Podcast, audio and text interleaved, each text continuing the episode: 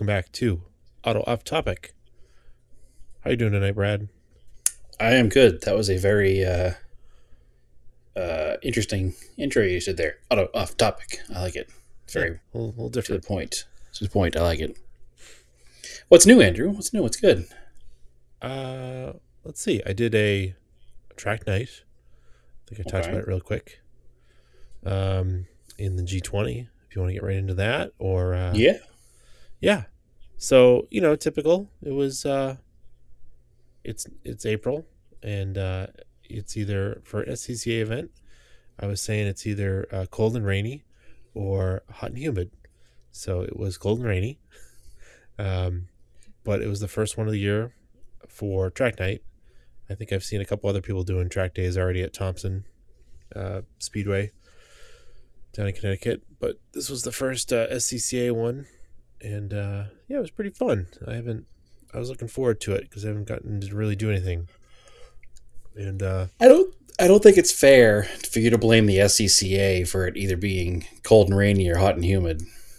I mean, I mean, I feel like it, that's usually the way these events go. yeah, but that's just New England.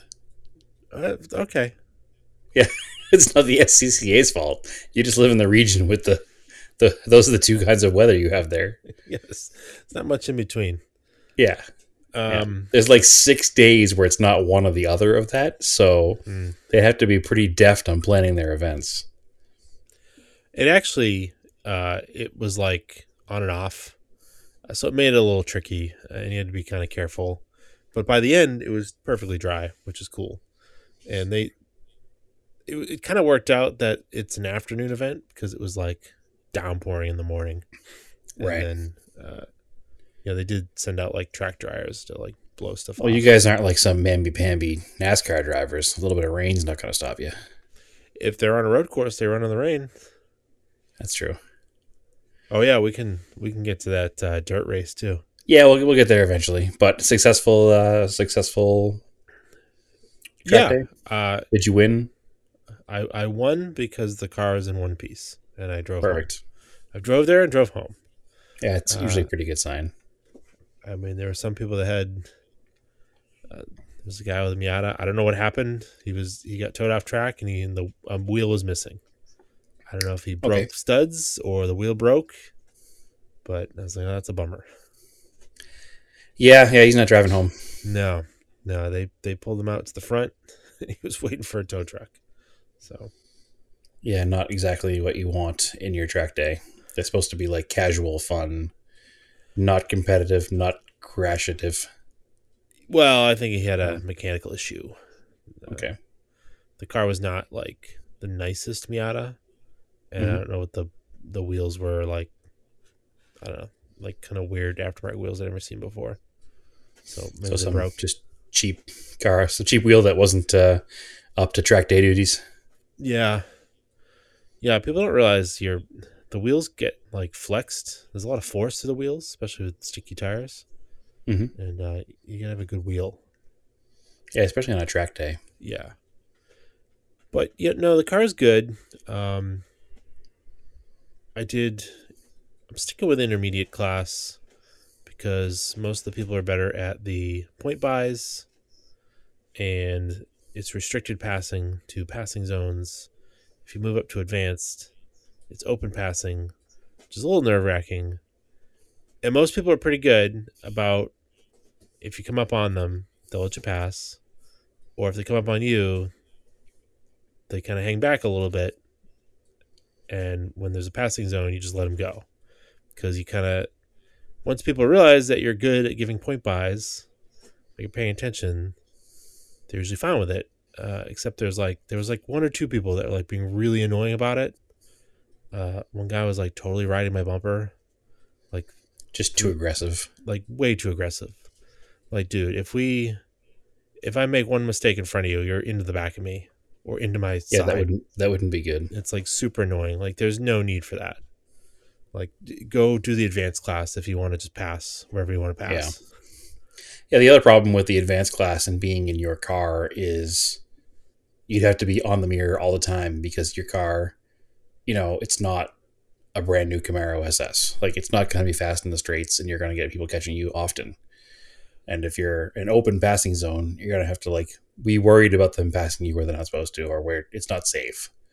Whereas with point bys and passing zones, you have a little less of a issue. I have. I have more control over it because the the speed difference is huge. There's no Mhm. uh and the there was like Miata's running in advanced class, but they're also on like R comps.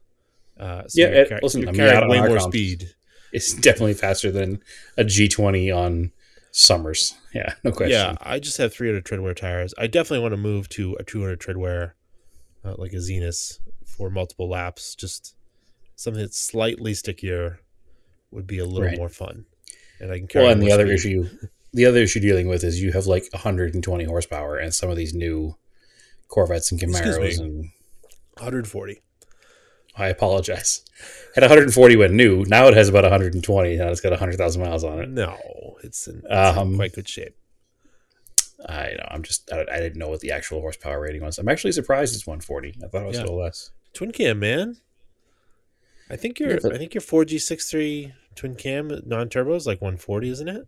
Yeah, it's 140 or 150, something like that. Yeah, So two liter twin cam, about the same. same era. That and um, yeah, but like it would probably be fun to have them on track together. Actually, it would be very fun to do like lead fall. I mean, it was Yep. funny because at one point, a guy in like, in I think a two series, an M two, mm, or maybe not. I don't know what it was. It was a, it was an M BMW, but I'm lost on the new ones. It's not the newest one, but not like well, there was an M2, and there's also a like 200 something, a 235M or something, which is not an M. it had pretty good body flares, dual tip exhaust, like quad tips, M badges on it, big brakes. I don't know. He was just like feeling it out. Like I caught him through the straights or through the corners. He let me pass, and then I was leading him most of the time. He would definitely catch me on the straights. Yeah, I mean it's three he wasn't car looking to pass. So we kind of ran a couple laps like that, and then I was like, "All right, I think you want to go faster now. You kind of can see you can go faster." So I let him go by. But but yeah, that's kind of Right. fun when you get with someone and, and just do that. Uh, yeah, somebody who seems to like get your flow. yeah, and the other thing, the other annoying thing. So the, the guy, the one guy's like riding my bumper. Most of the laps, I didn't have anybody around me. Like, there's not really, there's no reason to be that aggressive about it. It's not a lemons race or something. You're Yeah. just, I'll let you by, and then you're you're gone, and then it's like just lay off a little bit, and even when you're, that's the thing. Like a couple times, because I was annoyed with this person, I was letting him pass in the front straight, which is 2,200 feet long. Now, normally, if I let you pass, I'm going to let off the throttle, so it's easier for you to go by Sure. but like he's trying to pass me on the straight. I was like, well, I'm gonna do full throttle. I'll point you by and I'll give you space. But you can see how much not that fast you are than me. So it's like Right. stop being annoying. Yeah, I still I still haven't done a track day, so I'm a little annoyed that I haven't done it yet, but I'll get there. Yeah, it's It seems uh, like so much fun. it's really fun. I blew a hole in the muffler. Like I I mean, Like, it was already probably on its way. yeah, yeah, it had some rust flakes on it, but I didn't think it was that bad. And I uh, you know, you're wearing a helmet and I started up for the last thing, you know, helmet kind of kills the sound. And I'm started up for the last session. So it's three 20 minute sessions, which it's an hour of seat time. That's it's pretty good. It was like I was like, I think this car's louder. like revving it, I'm like, it's definitely louder. Now it's a race uh, car. Now it's 155 horsepower, 145 horsepower. There was a lot of back pressure there. Now there's none. yeah. Um, but it it was uh it's kind of it was kind of drony on the way home, but around town it sounds really good. it probably sounds like the Mirage used to when the muffler blew out of it. Well, And then the little- it depends. Like when the flex pipe was broken, the Mirage was a little ridiculous. Well, no, that was just broken. But there was a time when the muffler rotted out of it like that, and it had like a nice little. It sounded like a sport tuned exhaust almost, Yeah, but droned on the highway. yeah, it's got a little burble and pop on overrun. Um, so I got to figure out what to do to make that sound good, but with not broken parts. and not a drone Yeah, on the highway. I, I did look up. I was like, well, that started me down a path. Like a, a stainless four into one header for that car Sure. with a mid pipe, because the mid pipe's actually not in that great a shape on it. Uh, you know, it's rusty. Is like 140 bucks. So you might as well do it. Yeah. Uh, uh, catback with a high flow cat is a little more money, but it's this company in California that apparently just builds them all for Nissans. Like that's all this guy does. Is it less than a grand? Yes. Then you're fine. Yeah, because I figured if I bought all the parts and then did all the welding myself, I'd probably be at the same amount. Yep. And he's just using. Or you, you might not be the same amount, but you'd be by the time you were done welding it, you'd have a day and a half into it, Yeah, exactly. I and you don't have in. benders, and you'd have to be doing multiple welds to make bends. And Yeah. if you can get a whole bolt-on setup for you know a few hundred dollars, I think it's probably worth your time. I'll send you the YouTube video I found of it. It the video of it is actually on a 95 green G20. It's a three inch, but it sounds Oof. pretty good. No, it's That too big. awful big. Yeah. It's way too big. He'll, he'll he'll build it as a two and a half, which is what I would do. But even the three inch does not sound overly loud, and it, it has like a re- it has an 18 inch Magnaflow resonator in it. Yep. And then the and then the Magnaflow muffler, and it'll do a single tip or twin tips. Which you want twin tips, obviously. I don't know. It's we gotta look at. I'll I'll send you a picture. We'll I'll get your opinion on it because it's only got a little oval cut out in the bumper that might Twin not tip? be big enough for twin tips. Twin tip the world. I got to email the guy and ask him because he doesn't have a picture of what they look like. well, it's a Nissan, so you have the heritage to stack them on top of each other. Uh, I could I could probably ask him to do that. Yeah, Um, yeah, that would be different. So I'm into it. yeah, I'll probably order that in the next couple months because the car needs a sticker in July. and I won't get a sticker with a big hole in the muffler, even though it's not that loud. Yeah, it gives you time to get to there. So Yeah, I've been I've been told to do a four into one header on the Eclipse too. mhm. Um, I was told somebody used to have a non uh, non turbo 4G that just that setup with the stock catback like wakens the, awakens the car so much. Yeah. um, and it makes it sound way better even with the stock catback. Mhm. So, I, yeah, I I, think I'll I may that. eventually do that because they're also it's also like dumb cheap for one with that car. Mhm. So I may want to do that as well.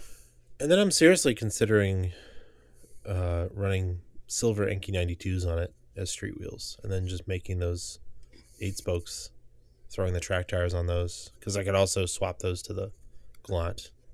Right. I like track tires in the Enkeis, but that's me.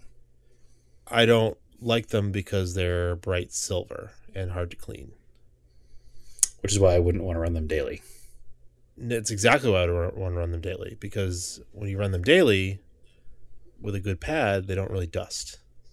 Okay. When you're running them on the track, they dust like crazy because they're way harder on the brakes. Well, I I support um, silver Enkei 92s. Uh, I'm actually going to be, that might even be this weekend's project, restoring the ones that are on the Starion because they're going to go on one of the other cars for a while. So, Yeah, because then the problem too is when you've got really hot wheels and a lot of brake dust. Like I've noticed, it burns my- to it. Yeah, even on my white wheels, they're kind of kind of stuck to them a little bit. I had to really Yep. work at it to get it out. So I've heard of a lot of people doing like ceramic coatings and stuff on their wheels now. Supposedly, it makes it easier to get the the dust off. yes, and I will probably. I've got wheels to switch over. This cat, go away. Anyway, Podcasts, Zora. interruption. uh, yeah. enjoying herself in a shipping box, uh, doing cat things. So, yeah, uh, I've got a bunch of wheels to switch because I haven't done that yet, and I will probably throw some of my ceramic spray stuff I've been using on the cars on the wheels before I throw them on. Right. But but yeah, yeah i've i've been just trying to i'm, I'm having like a a huge moment of frustration and trying to figure out what to do with the wheels and tire situation um on what? and everything i have those we're kind of getting into a weird thing here maybe not have time for it yet but i have You have too many wheels and you don't know what to do with them. I don't understand. no i have the just the right amount of wheels i'm just curious which what way to run them um What's the crisis? They're just wheels. You just try them around. Yeah, I guess you're right. right? It's like Well, I want to change the wheels on the blue Cressida because they're the rotas, Yeah. and I don't care about like rotas on a daily Stinky. driver. I think they're just fine. I just I don't want to have a set of rotas on like my nice like show car. Right. Um, just because it's you know it's a show car and it doesn't do track days or anything, and it doesn't get driven every day, so it doesn't need the cheap wheels on it. You know. And I love the way they look, but I can't afford a set of real Hayashi streets at the moment in time. So Stop, stop buying broken Hondas. I still wouldn't be able to buy a set of real Hayashi streets. And well, we'll get to that in a minute. That Honda's not going to be broken probably through this weekend anymore because I have all the parts. Um, so I was going to think about running those 14 inch um, spit Modnas on the 79 car, Right. 78 car, because I think that they're going to fit the style of the wheel pretty well, a style of the car. Yeah. And then I was like, well, that means that I could take the rotas that are on that car and throw them on the 81. That's a daily, just because it's a daily and they're rotas. Then I was like, you know, it'd be cool if I took those Enkeis that are on the Starion and cleaned them up and painted the faces silver because they're black. Right. And a bright silver face on those would look really good also on the 81. So I'm not sure what I want to do yet, but some wheels will be changed around. Or I'll just run the 14s. It's fit modern is on the 81 for now and call it a day. But I don't know. We'll see what happens. I'm trying to figure out what to do.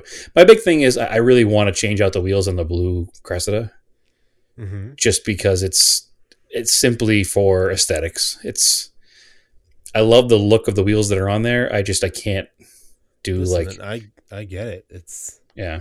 we've we say it all the time. It's the easiest way to change the look of a car. Yeah.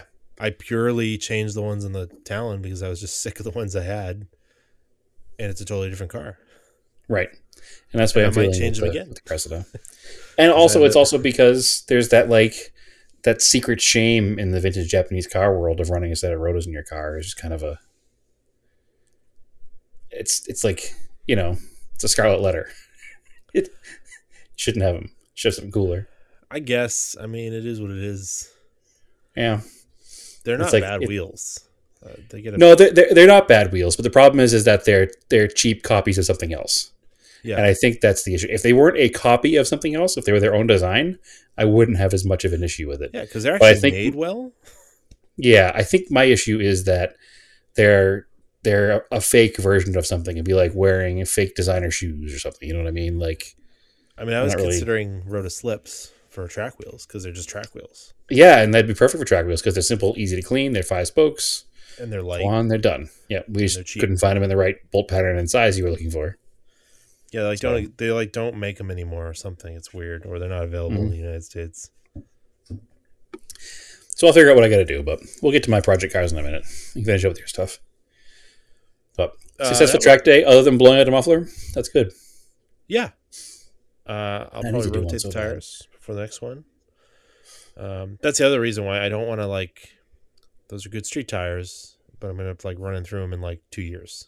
Like, Yep. Get like two seasons out of them and have like only put like three thousand miles on them. So that's kind of annoying. So it'd be Yeah. nicer to have a, a dedicated set of track tires. Yeah, I get that. But uh, Again, having never done a track day, I don't get it completely, but I'll get there. yeah, I don't know if they do any in the Phoenix area. That's kind of Oh, there's a ton. just not with the SCCA, just different groups. No, there's a Track Night in America. It doesn't here. Oh, there is. I think it's Track Night in America. Yeah, I looked it up not that long ago, and there's a whole there's a whole grouping of them. They run them. There's literally always some sort of coupon. So before you sign up for one, like look for a coupon or ask me. Right. Uh, and it's like 25, 30 bucks off. Yeah, no, there's a bunch right here in Phoenix, which is only like 20 minutes from the house, Yeah. which is definitely nice. Yeah. But there's also a bunch in Southern California too, which is not a huge like it'd be like a weekend event, you know. Um, It's but yeah, there's, there's, there's plenty of them around. I definitely want to do it, and you know, the Eclipse is the perfect car for it. Just not while I'm dailying it at the moment. I need to finish Yeah, some other I'm- stuff before I can. And, and I'm not to- doing them like every weekend or every week. I'm doing them like once a month. Yeah, kind of no, makes I- sense. yeah. It's like Well, I just- I- once a month.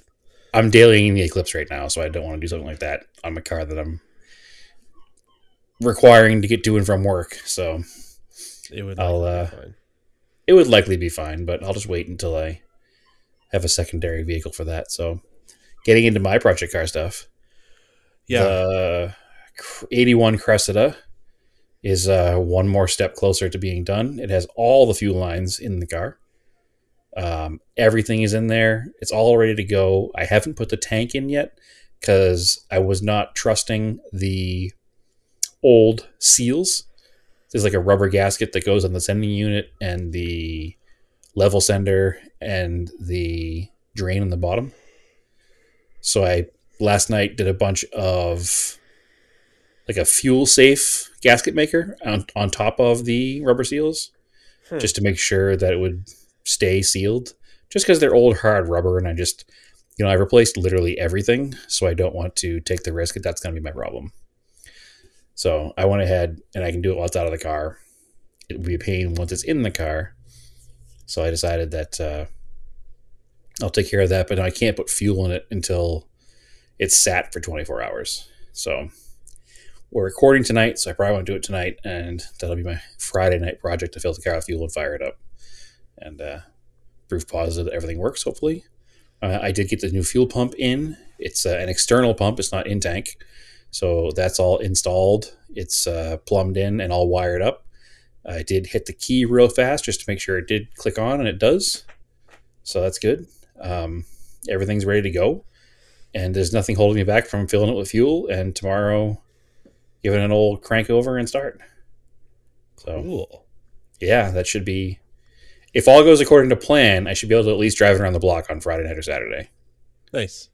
So that's that's exciting because that means I can move on to the next step and finish cleaning and detailing the interior and do a tune up on it and make sure the transmission works good and then go through the shocks and struts and the car doesn't need a lot. So as long as the transmission works because you know we have proof positive the engine works.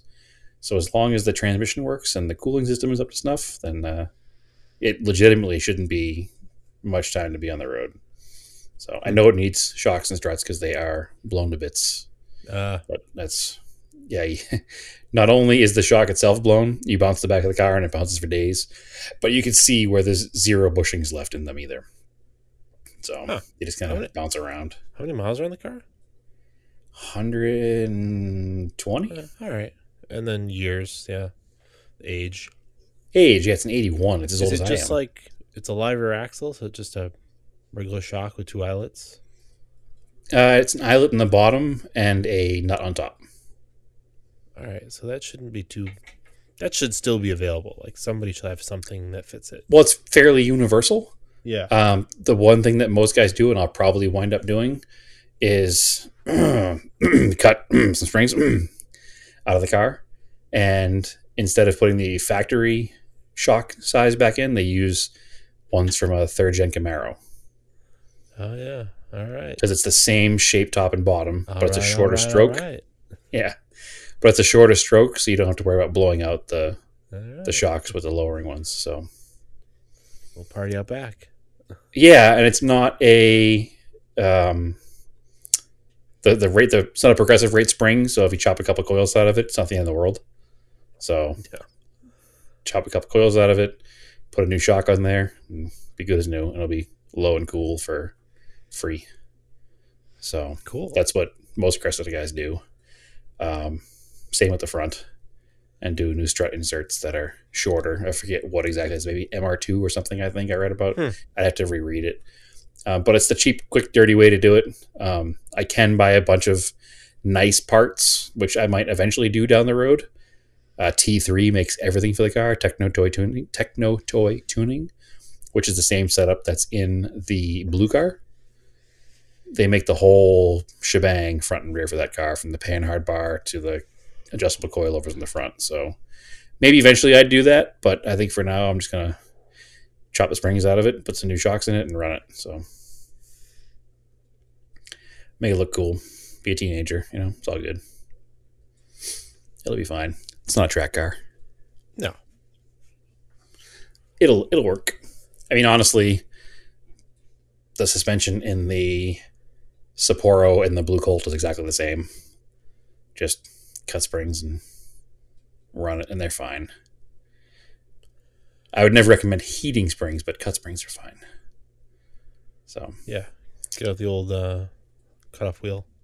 yep. Same one I used for cutting open the uh, compression fittings in the fuel lines. Hmm. It'll work just fine. Isn't that a cool But- trick? For Yeah, it works really well. I don't know if we talked about that, but I used that same trick you used on the Montero because you couldn't get those fuel lines.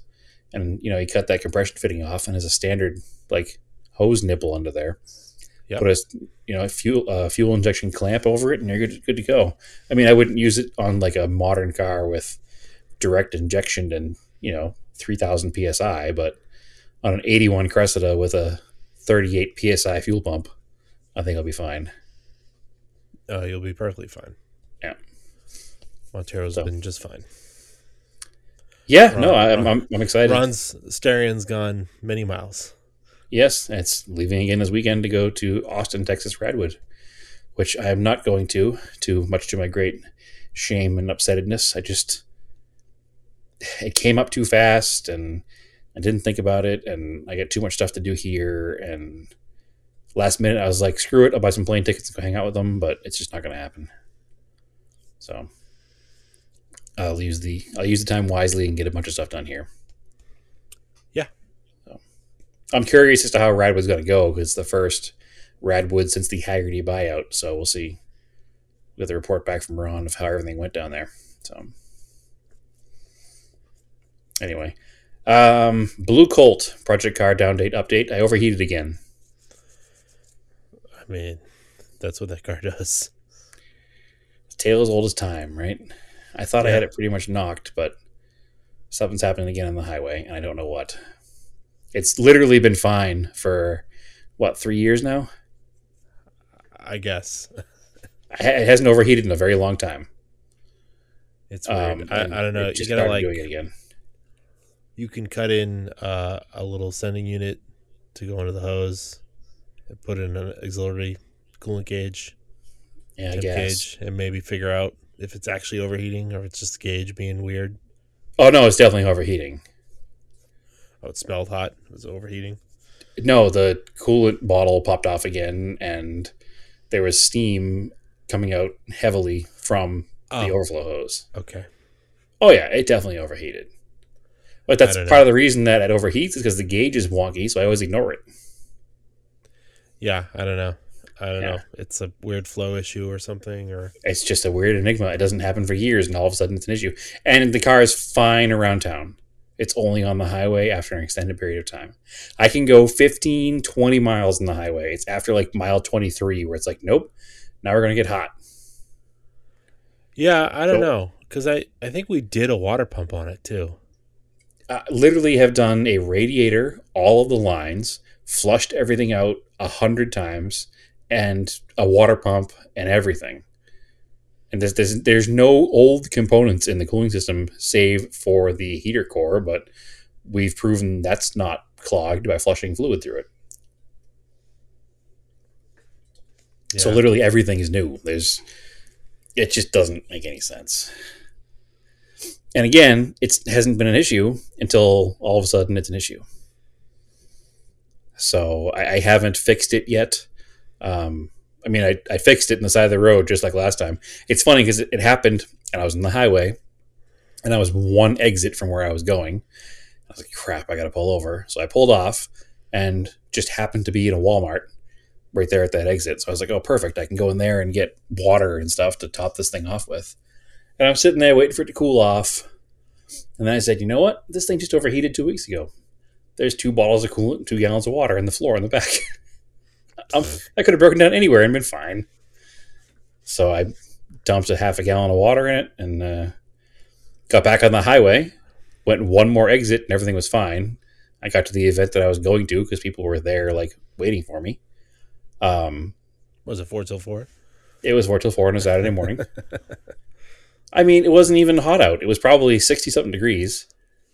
So I got there, hung out there for a while, and then I drove the car home, and I just took surface streets, and everything was fine. Never overheated.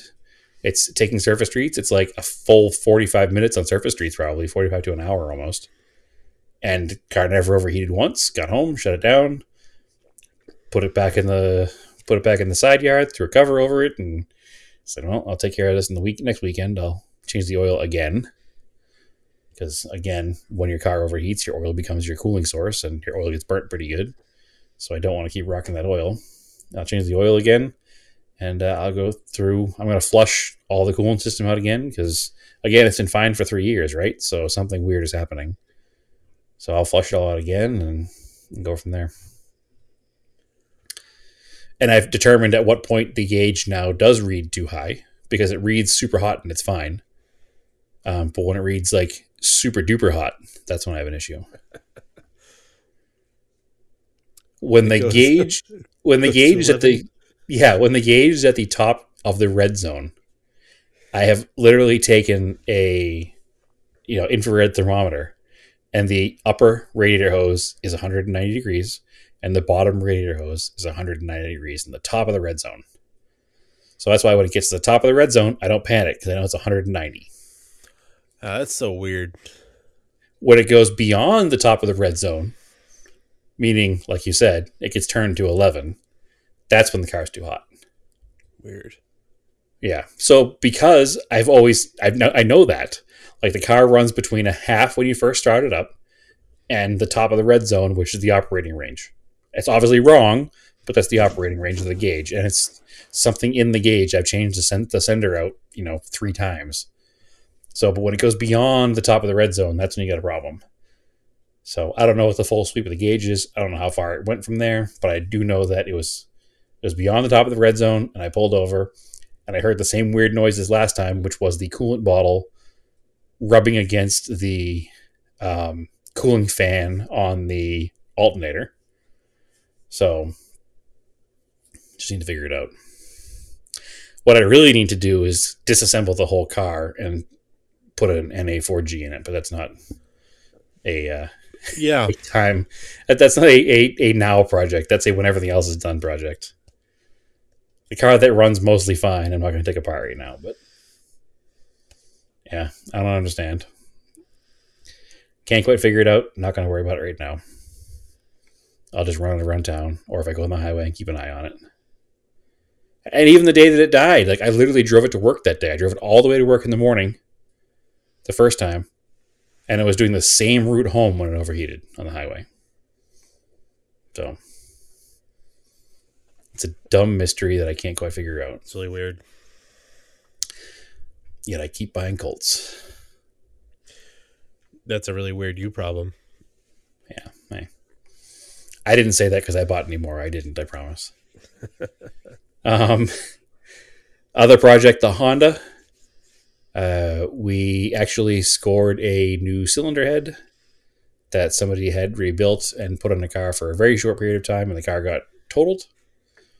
So I have an almost zero mile cylinder head that I got for a very cheap price. So that car will be put together hopefully pretty soon as well. So all good things happening in the project car front. So then I'll have that for a daily and I'll be able to maybe do a track day in the Eclipse There you go. Yeah. Once I get wheels for the Eclipse because I definitely cannot do it in the factory wheels. Nope. Um, any other project car updates? I haven't done much else. I've pretty much just been working on the on the yellow Cressida. Well, kind of beige Cressida, I guess. I mean, that was a lot of stuff, so it's pretty good.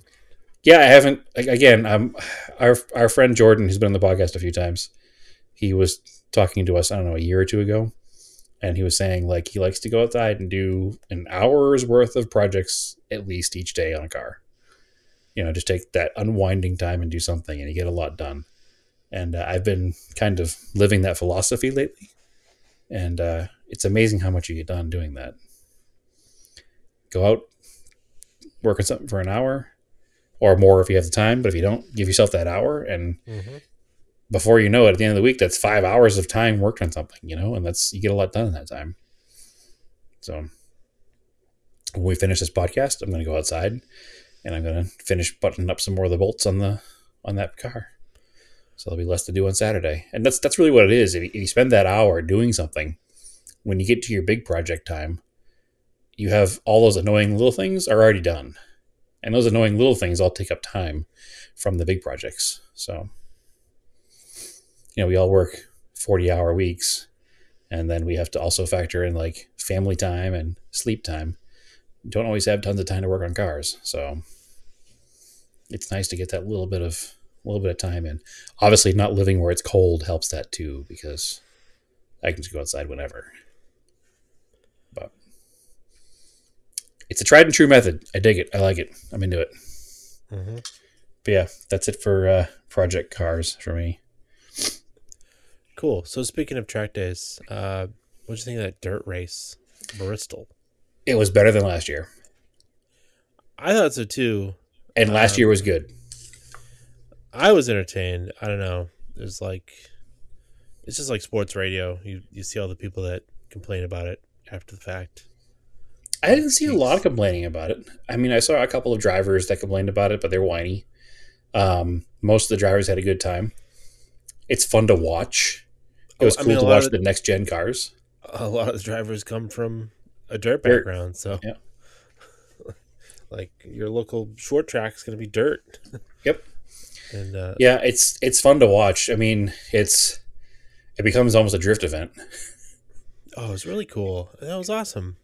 Yeah, cars are always got some- sideways, which is cool. Some, Some awesome pictures that came out of it too. Some great still shots, some great motion shots. There was some good passing.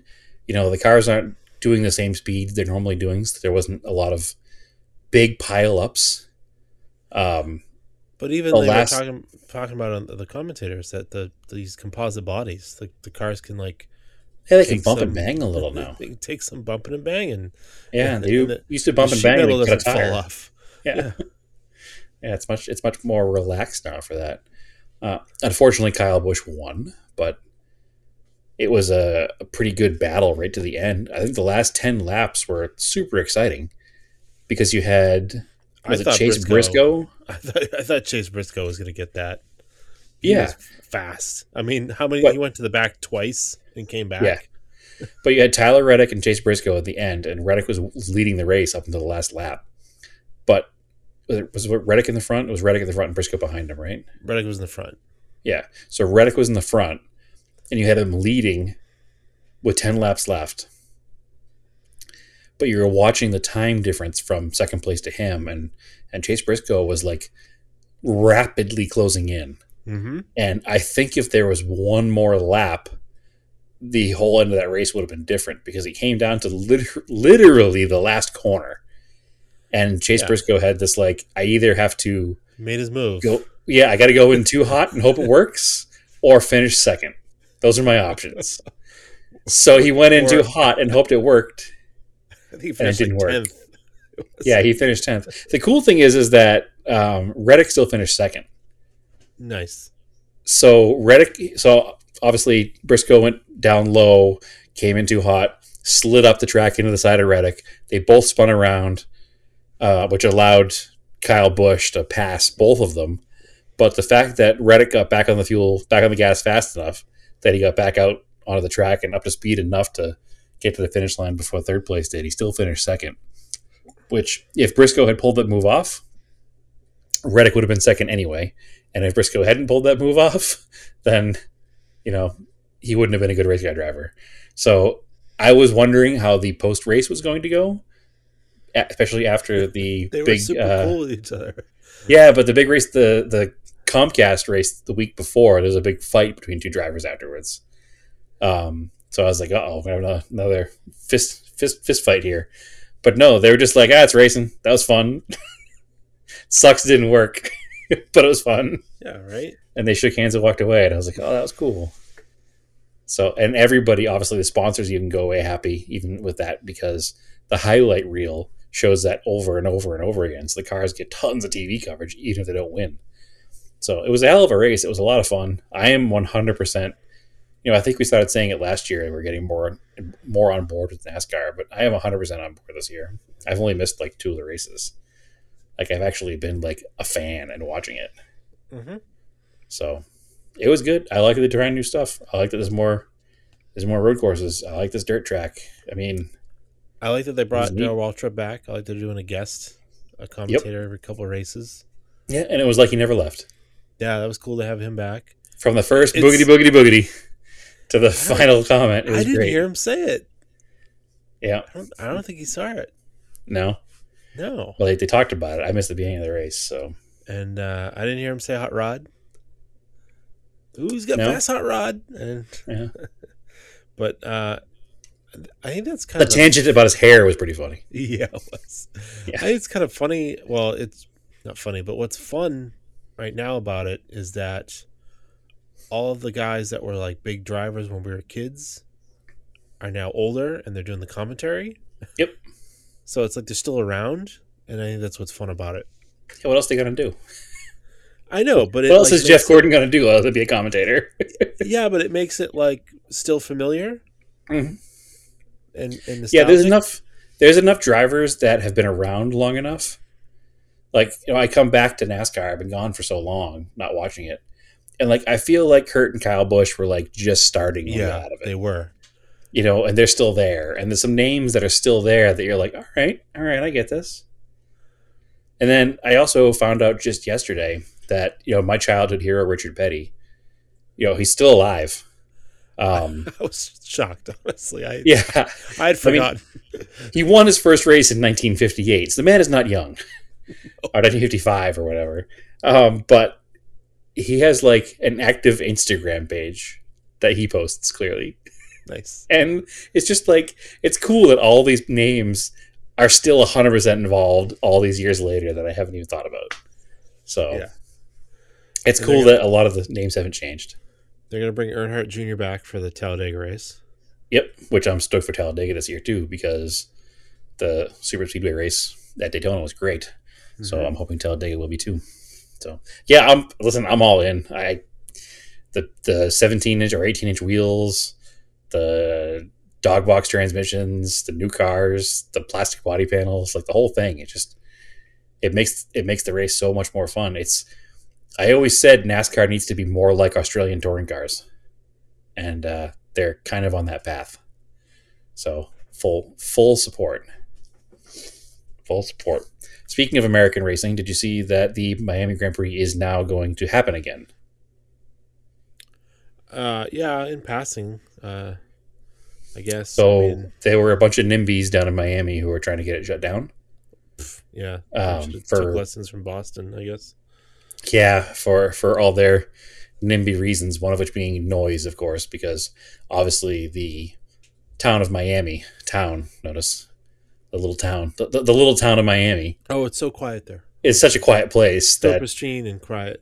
having race cars during the day is going to interrupt people's sleep schedules. Um, So that was one of their complaints was noise. So the uh, FIA made a bunch of, you know, concessions to build different like sound barriers and stuff, whatever. Um, but the good news is like they had like till today to make their choices and make it happen or not happen, and uh, the the Grand Prix won.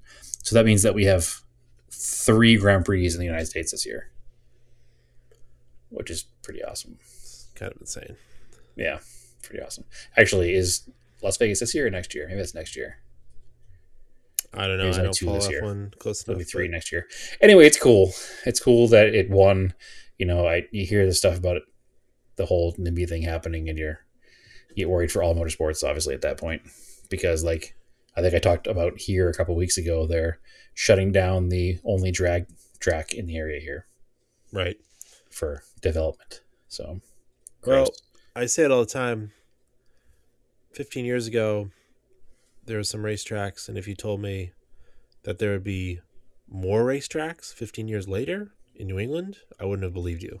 right? And like in the last 15 years, like three or four racetracks have opened, which is Yeah, it's pretty crazy. impressive. Yeah, it's pretty good. because you know Thompson came back, Palmer was built, Club Motorsport was built, uh, Canaan was built or was came back restored. I think it was a it was an older track, just like Thompson, reclaimed, I guess. Mhm. Those didn't exist in 2005. Yeah, no, it's true. There's a changed changed sphere, and maybe it's because the internet brought enough people together that knew they were all into cars and wanted it. You know. Definitely, I think definitely, and like that track day culture kind of showed there was a a need for tracks to exist, and um, I mean, I don't know, it's like a good way to use cars, I guess. Yeah, always gonna do no, it. it's it's it's a responsible way to enjoy your car. You're not doing something dumb on the street. You're out enjoying yourself. So, anyway, any uh any car news? New car news this week, Andrew? Anything special happening? Uh, no, the only funny or kind of weird car news there was a uh, over the weekend up in Maine. There's a coastal town called Bar Harbor, Bar Harbor. Bar Harbor, uh, and you go up there, and uh, real coastal town, real like touristy. It's kind of close to um, Freeport, which is where LL Bean is. Mhm. Maybe people have heard of that. Uh, Bar They Harbor haven't heard of it, and they haven't seen where- the they haven't seen the LL Bean boot truck. They should look it up. Yeah. Um, yeah, Bar Harbor is actually close to uh, the first George Bush had a summer home there. Kenny Munkport. Kennebunkport. Right. You're right. It's near Bar Harbor, though. It's close. I don't know. It's coastal Maine. It's very pretty. If you ever come up here, coastal Maine, very, very pretty, rocky. Yep. Um, totally different than woods of Maine. It's kind of crazy. But anyway, It's also very different than the coast in New Hampshire or Massachusetts. Like it's just a whole different yeah. world. um anyway there's so bar harbor a little tourist town there's an island like in the bay. And i guess the, the bar in bar harbor i i didn't know this. I had to look it up. Let me grab it here. Um It's a sandbar. yeah so the bar of bar harbor uh, at low tide the namesake to bar harbor is a sandbar and reveals itself. And uh people can apparently you, it is legal to drive on it because you can go to this little island or a Mhm. mo- peop mostly people walk on it um and i guess like sometimes like people kayak and there's like kayak tours that like drive vans out to pick people up Okay. and the police are like, oh yeah, people get stuck, but usually they're stuck on the sandbar, which makes it easy to get them unstuck. But Correct. apparently, these people in a 2021 Bronco decided to drive off the sandbar and out into the like flats, which are like, if you ever walked in coastal mud flats, they're like heavy, thick mud. Yeah. Yeah, you your feet will get stuck. Like you'll Yeah. lose like a your shoe. It's like quicksand. yeah. I don't have a better Uh, way to describe it. so they're trying to do donuts in this Bronco, and it got stuck. Uh, and the tidal swings are 12 feet Mhm. in this area. So naturally, the thing was underwater for like three days. Yeah, it it got it went through three cycles of high tide, low tide. Yeah. So this All is done. from the the Bangor Daily News here. Uh, let's see. Initial attempts to drag the SUV from the mud flaps were unsuccessful, so the towing company had to take a more dramatic approach. They sent a salvage team to use airbags. They had to float the vehicle up out of the sand at high tide, and then they floated it as close as they could to the shore. And then when the tide was low again, they went out and actually pulled it out with a flatbed. Clearly, this thing is now totaled.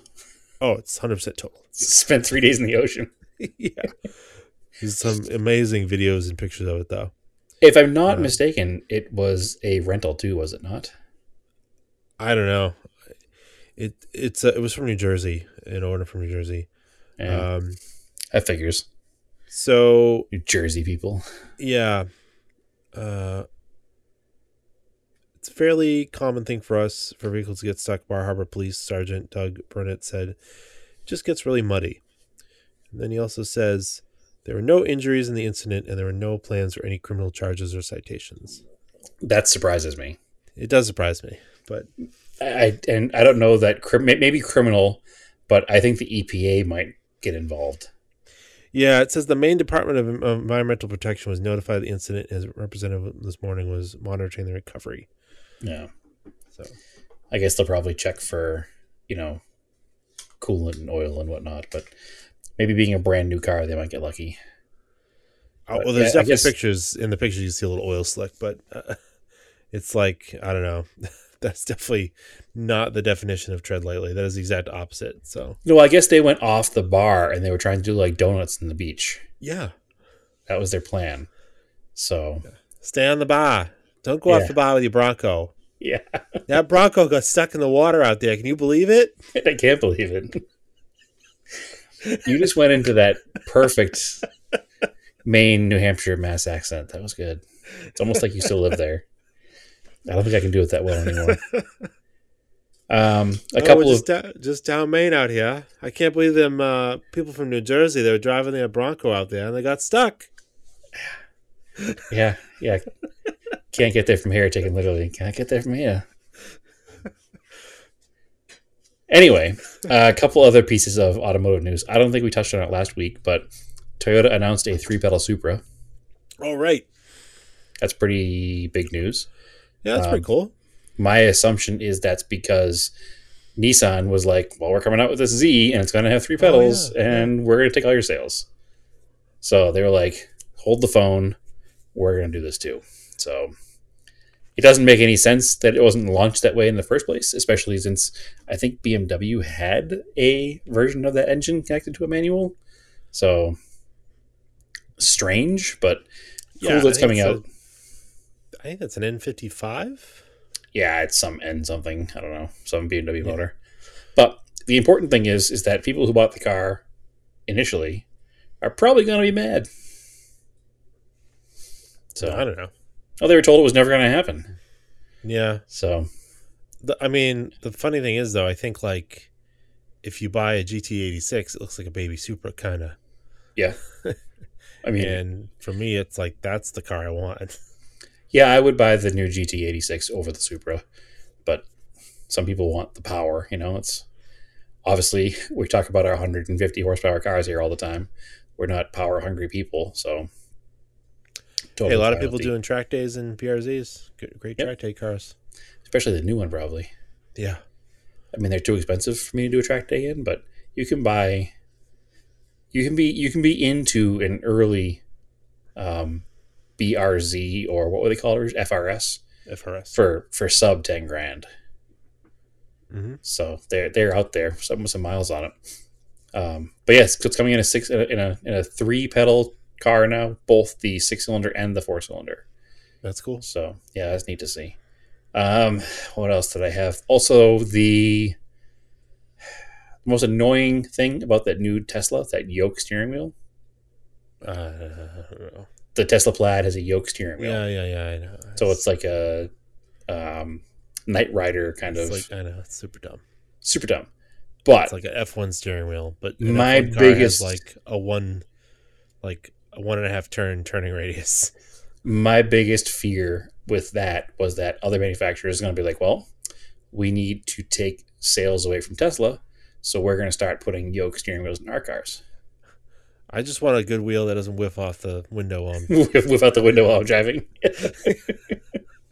yeah, if you have not watched, um, uh, I think you should leave. Yeah. That's a reference to that show, and that show is. I assume that if you're friends with us and listen to us, you probably have a similar sense of humor and you'll enjoy that show. Um, or yeah. not. I don't care. or not. I don't care. We enjoyed it.